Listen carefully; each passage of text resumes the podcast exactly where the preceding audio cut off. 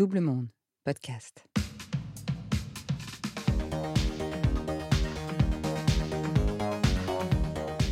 Le plus beau voyage, c'est celui qu'on n'a pas encore fait. Marie n'a jamais rencontré, au détour d'une vague sur les océans, Loïc Perron, auteur de cette phrase inspirante. Mais au fur et à mesure de ses voyages, au fil de l'eau, le monde caché qu'elle découvre et le cocon qu'elle construit en même temps ne sont tout à coup plus compatibles à l'approche de la quarantaine.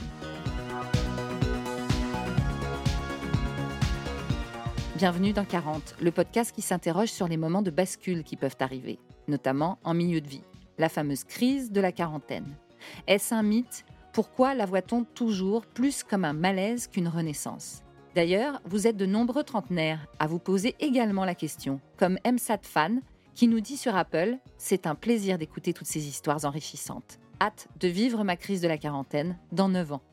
N'hésitez pas vous aussi à vous abonner à 40 et à nous laisser des étoiles et des commentaires, notamment sur Apple et Spotify. Et bien sûr, à nous suivre sur les réseaux sociaux de Double Monde. Marie, première partie. Je m'appelle Marie, je vais avoir 43 ans cette année. J'ai eu la chance de vivre pendant 13 ans sur un voilier à faire le tour du monde, où j'ai accueilli mes enfants au fur et à mesure des escales, jusqu'à ce que mon voilier s'éloigne de la mer. J'ai grandi dans la région toulousaine. J'étais, euh, je faisais mes études au centre-ville et j'ai eu la chance de rencontrer un Breton qui était venu faire les beaux-arts et qui a été ma belle histoire d'amour, mon coup de foudre. Euh, une personne atypique, euh, avec ce monde artiste qui venait d'une autre région que la mienne, dont j'étais follement amoureuse et admirative. On s'est assez rapidement, avec les hauts et les bas de la jeunesse, mis ensemble, puis séparés, puis mis ensemble, puis séparés, puis mis ensemble, puis séparés. Après plusieurs valses et allers-retours euh, entre l'Irlande, le Canada et la France, on a essayé de tenter l'aventure. On est allé s'installer à Brest pour un projet qui lui tenait à cœur qui était de euh, partir vivre sur un voilier. Pour moi, c'était la grande inconnue, mais je savais que c'était avec cet homme que je voulais vivre, donc j'étais prête à tout sacrifice.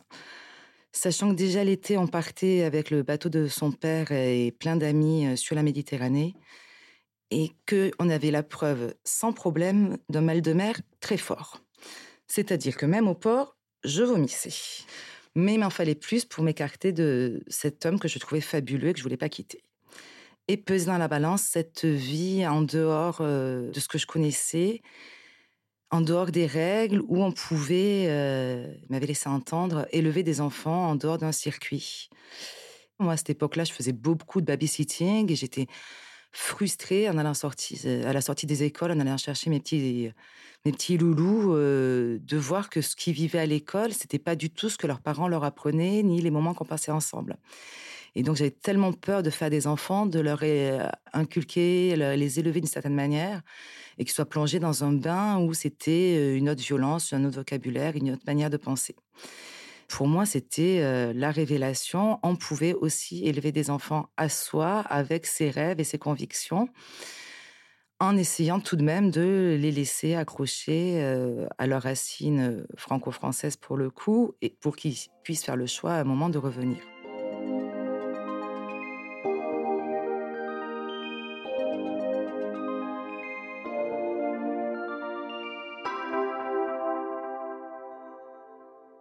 Ce voyage a fait sens, tout particulièrement quand on a fait une escale qui devait durer 15 jours au Sénégal et qui a duré finalement un an, en me rendant compte de la richesse que ça pouvait être de rencontrer toutes ces peuplades, dans ce cas-là animistes, avec leurs rites et de partager leur quotidien.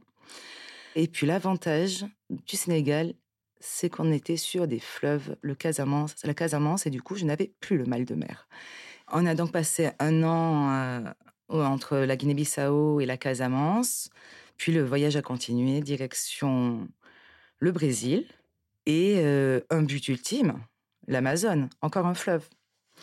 Donc après 6-8 euh, mois euh, autour de Bahia, on a décidé de, partir vers les Antilles. Et face à l'entrée de l'Amazone, on n'a pas pu résister. Et sans les papiers, sans les visas, en ayant déjà sorti passeport et bateau, on a décidé de rentrer dans le fleuve.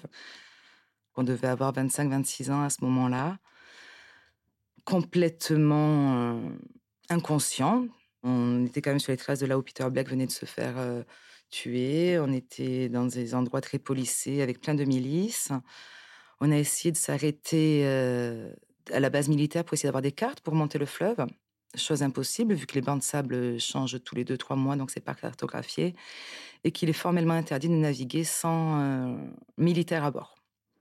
Bon, ils nous ont pas bloqué plus très longtemps vu qu'on est rentré de la base militaire, on a levé l'ancre et on a décidé qu'on y allait par nous-mêmes.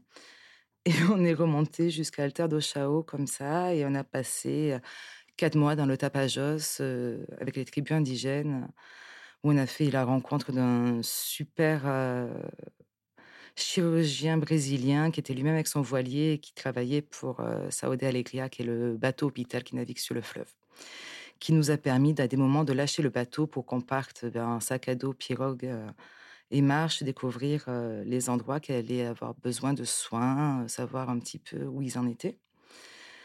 C'était des moments magiques parce que c'était un voyage peu de gens peuvent aller, à part des anthropologues ou des scientifiques pour toucher vraiment ça et en même temps très préservé, très dans une bulle, parce que nous, tous les soirs, on rentrait dans le confort de notre bateau qui était comme une petite maison à la française. On avait le frigo, on avait un lit, on n'avait pas de moustiques, on n'avait pas les bestioles. Donc c'était c'était grand luxe. On était et avec le confort et avec l'inconfort de la saison des pluies. Mais on pouvait se protéger quand on voulait, rentrer dans notre chez nous avec nos livres, nos ordis et se remettre dans une bulle quand ce qui nous imprégnait autour était un peu trop lourd parfois à absorber. On avait enfin trouvé un sens à notre voyage qui était plus une fuite au départ, puis lui une incapacité à vivre hors de l'eau, on va dire, en tout cas hors du vent pour le porter. Et ce qui devait arriver arriva, peut-être un peu provoqué par ma part, vu que je suis tombée enceinte.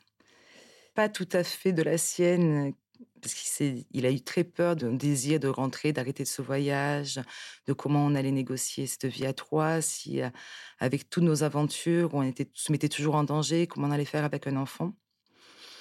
Donc là, on a décidé d'être de futurs parents raisonnables et d'aller euh, aux Antilles en Martinique pour accoucher.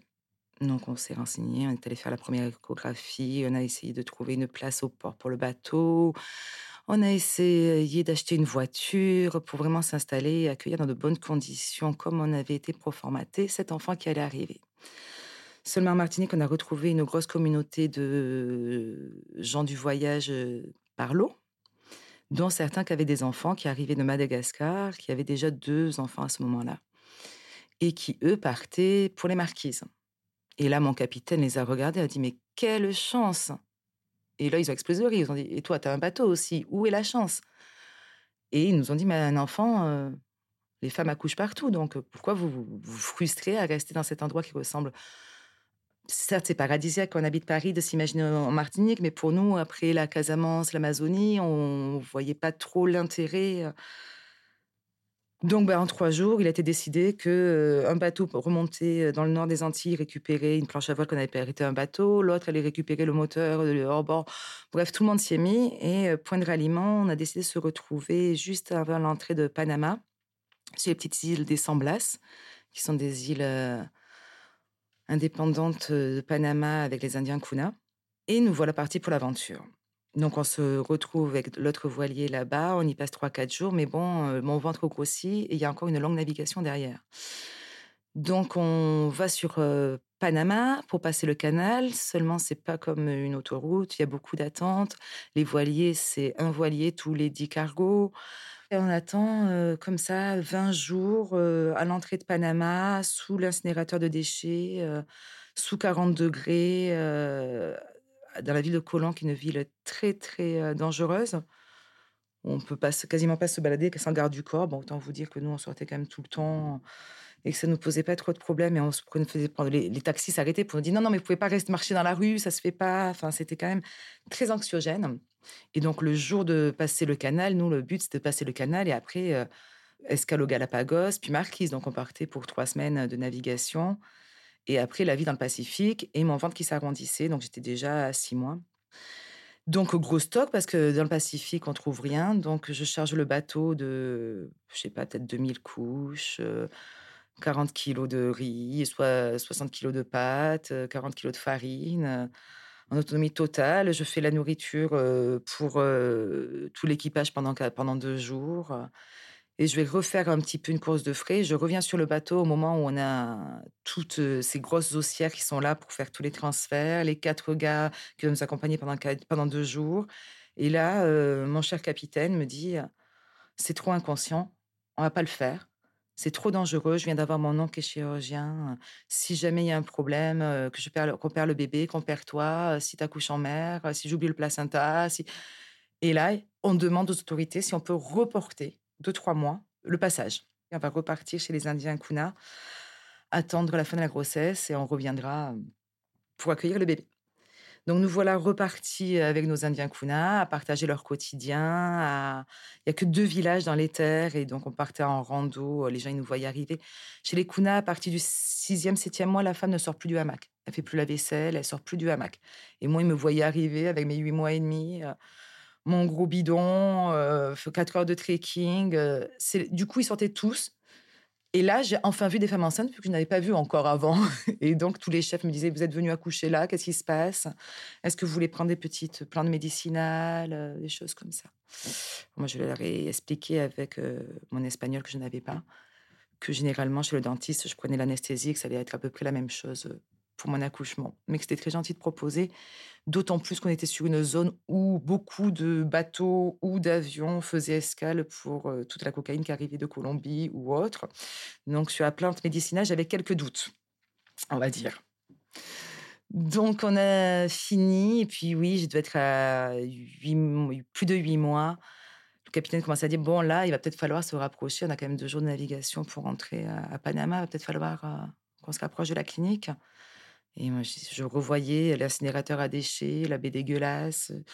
Chaque fois, je repassais demain, demain, demain, jusqu'à ce qu'on croise un bateau qui, eux, allait à Carthagène. C'était deux jours de navigation aussi. Et là, j'ai regardé, je fais, ça peut pas être pire. Et effectivement, c'était la meilleure décision. Du coup, on, a, est parti sur Carthagène et on est arrivé sur le ponton. Il y avait une famille de Français où elle venait d'accoucher de son second. Donc, elle m'a donné le nom du, de l'obstétricien, le nom de la clinique et roule ma poule. Cinq jours après, j'accouchais, on accueillait Adrien et, et le voyage pouvait continuer.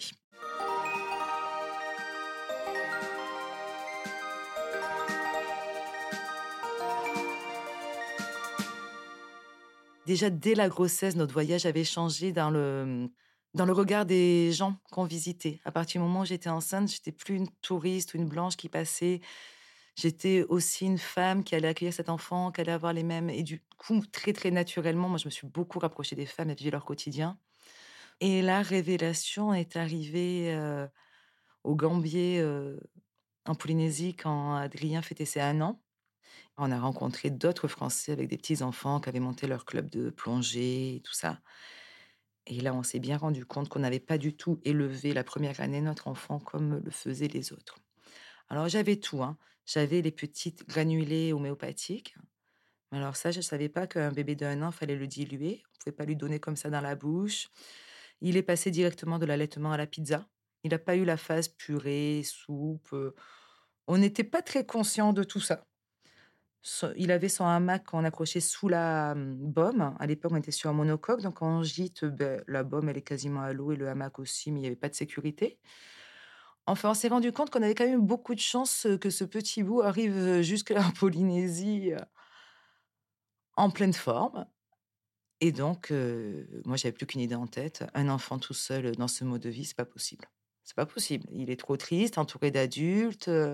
il faut faire le second le capitaine a dit non, non, non, non, non, non, non, non, on va pas, on va pas se bloquer encore plus. Non, pas de second, c'est déjà compliqué. Pas de second, pas de second. Du coup, ben, trois mois après, j'étais enceinte.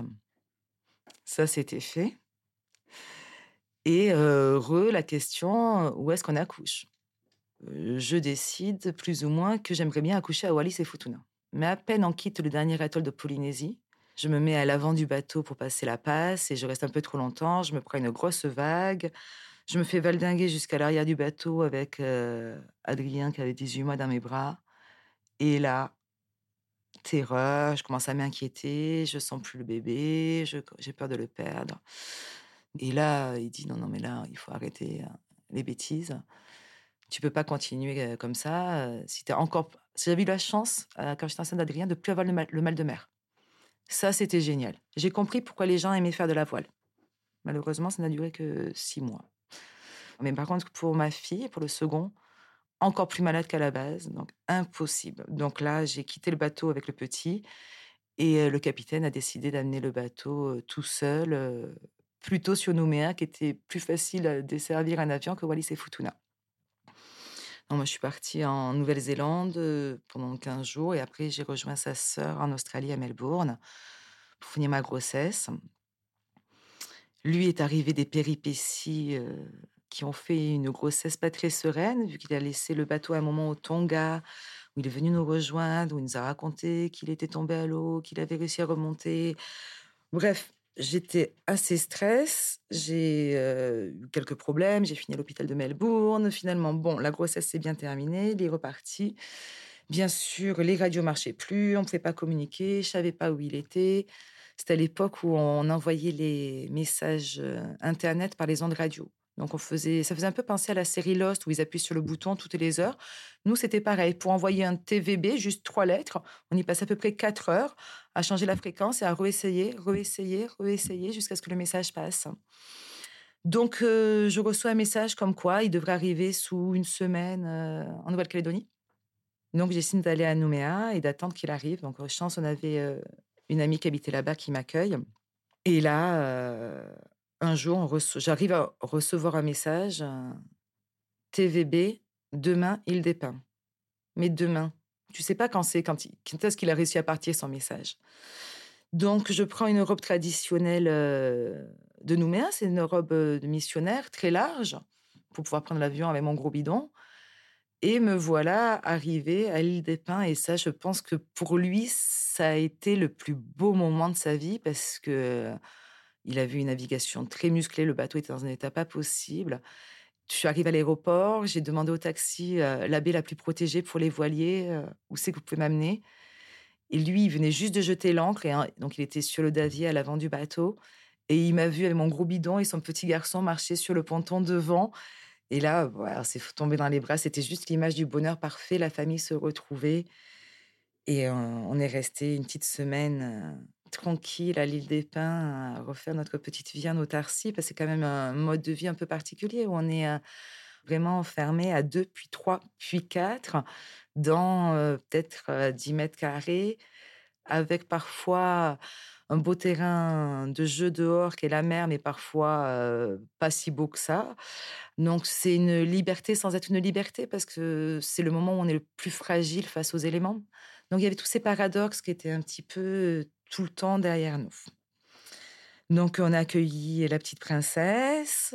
On est monté au Vanuatu, tout à fait au nord, au Banks. Cette longue escale à Nouméa nous, laissait un petit peu un goût de il manque quelque chose. Et puis, on avait besoin de faire un chantier. Donc, avant de redescendre sur la Nouvelle-Zélande, on voulait quand même aller euh, retrouver ce qui, pour nous, est au quotidien, d'aller vivre en tribu. Partager leur quotidien, leur cérémonie, leur deuil, toutes ces périodes magiques avec les enfants qui. Euh, qui vivent là-dedans. Moi, le petit, il a, quand on est monté aux banques, ça, Adrien, il a deux ans. le matin, il se lève, il va directement sur le pont, il, attrape la première pirogue qui passe, il saute dedans et il va pêcher. Et on le revoit pas, nous. moi, après, vers 10 heures, je descends à terre pour aller au puits laver mon linge avec la petite. La petite se casse avec les autres. Tous les gamins de moins de deux ans ont des couteaux de plus de 50 cm. Ils jouent avec. Quand un enfant a faim, il rentre dans une maison, il mange. chacun vit sa vie. Puis vers 18 h on récupère tout le monde et on rentre à bord. Et puis tu as ton petit bout qui te dit Ah non, tu peux pas passer là. Là, c'est le chemin sacré pour les hommes. T'as pas droit. Là, il prépare. Il y a le papy qui est mort. Donc toute cette force de ces croyances quelle chance, mais quel cadeau de la vie. Mais il manquait quelque chose, un but réel. À suivre.